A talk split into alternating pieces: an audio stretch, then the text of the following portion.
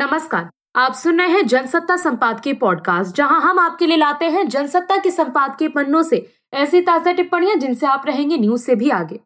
आज तारीख है 7 मार्च 2023। सुनते हैं आज के अखबार से संपादकीय परा और अपरा विद्या। पिछले दिनों सोशल मीडिया पर एक पुलिस अधिकारी के अपने पुराने स्कूल में शिक्षिका के पैर छूते हुए तस्वीर थी। स्पष्ट था कि पुलिस ऑफिसर बने छात्र ने अपने गुरु का मान रखा। प्राचीन काल में बच्चों को गुरु के आश्रम में शिक्षा के लिए भेजा जाता था। उस समय बालक पर पढ़ाई का किसी प्रकार का बोझ न डालकर संस्कारों की शिक्षा दी जाती थी, क्योंकि मनुष्य के जीवन में संस्कार ही वो संपत्ति है जो मनुष्य को एक सफल सुनागरिक बनाती है। अगर किसी के पास अकूल संपत्ति हो और वो ऐशो आराम की जिंदगी जी रहा हो, लेकिन जब तक उस मनुष्य में संस्कारों की तिजोरी नहीं होगी तो संपत्ति का कोई मोल नहीं रह जाता। मगर क्या आज की शिक्षा पद्धति में यह संभव हो पाएगा?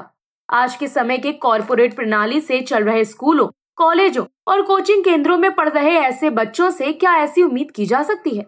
शायद नहीं। शिक्षा लेना और शिक्षा खरीदना दो अलग अलग विषय हैं। शिक्षा लेने पर संस्कार निर्मित होते हैं, जबकि शिक्षा खरीदने पर विद्यार्थी सेवा का उपभोक्ता बन जाता है। स्पष्ट है कि जब उपभोक्ता किसी वस्तु को खरीदेगा तो उसका मोल भाव ही करेगा। गुरुकुल में शिक्षा बेची नहीं जा रही थी, शिक्षा को ग्रहण किया जा रहा था।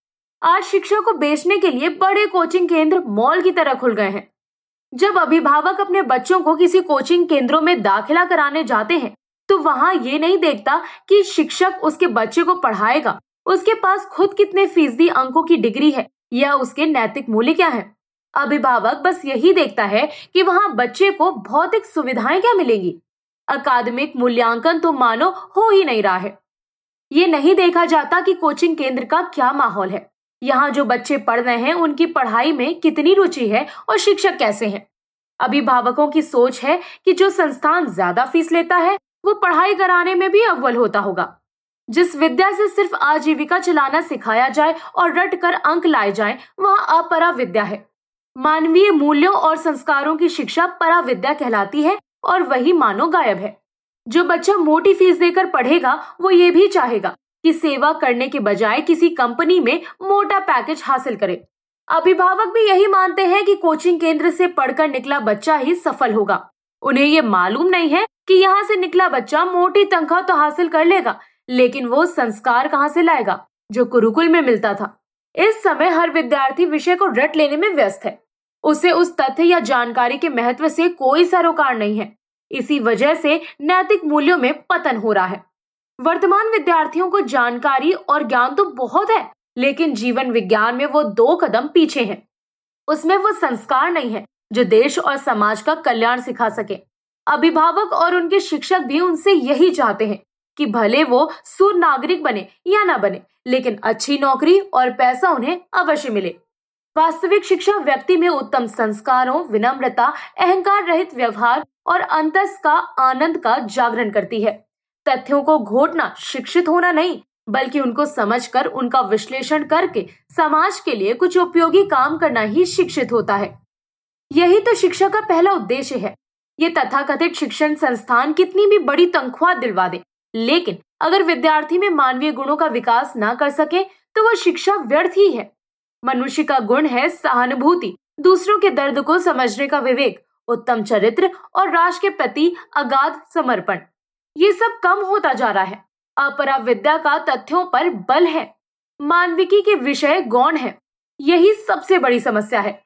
भ्रष्ट आचरण का कारण भी शायद यही तथाकथित शिक्षा है, जो व्यक्ति को सिर्फ अर्थ अर्जन के लिए मजबूर करती है, क्योंकि विद्यार्थी ने पढ़ाई के दौरान बहुत खर्च किया होता है और उसे वापस पाने की चाहत भ्रष्ट आचरण को बढ़ाती है।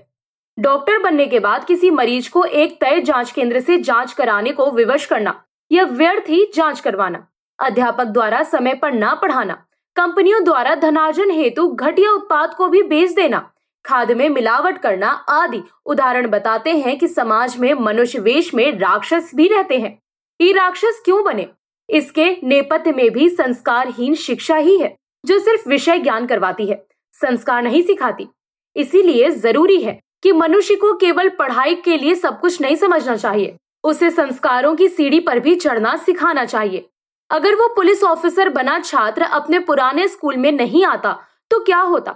उसने पढ़ाई के साथ संस्कारों के रास्ते को भी चुना था। ये संस्कार खरीदे नहीं जाते, परिवार से मिलते हैं। संस्कार किसी बड़े शिक्षा केंद्र या बाजार में किसी दुकान पर नहीं मिलते, बच्चों को अपने घर की पाठशाला में ही मिलते हैं, जहां उसकी जननी ही प्रथम गुरु होती है। आप सुन रहे थे जनसत्ता संपादकीय पॉडकास्ट। हम हर रोज आपके लिए लाते हैं ताजा टिप्पणियां जनसत्ता के संपादकीय पन्नों से सुबह 11 बजे और शाम को 4 बजे। और जानकारी के लिए विजिट करें जनसत्ता.com/audio पर। और अगर आप ये पॉडकास्ट कहीं और सुनने हैं तो सब्सक्राइब जरूर करें ताकि आप रह सके न्यूज से भी आगे।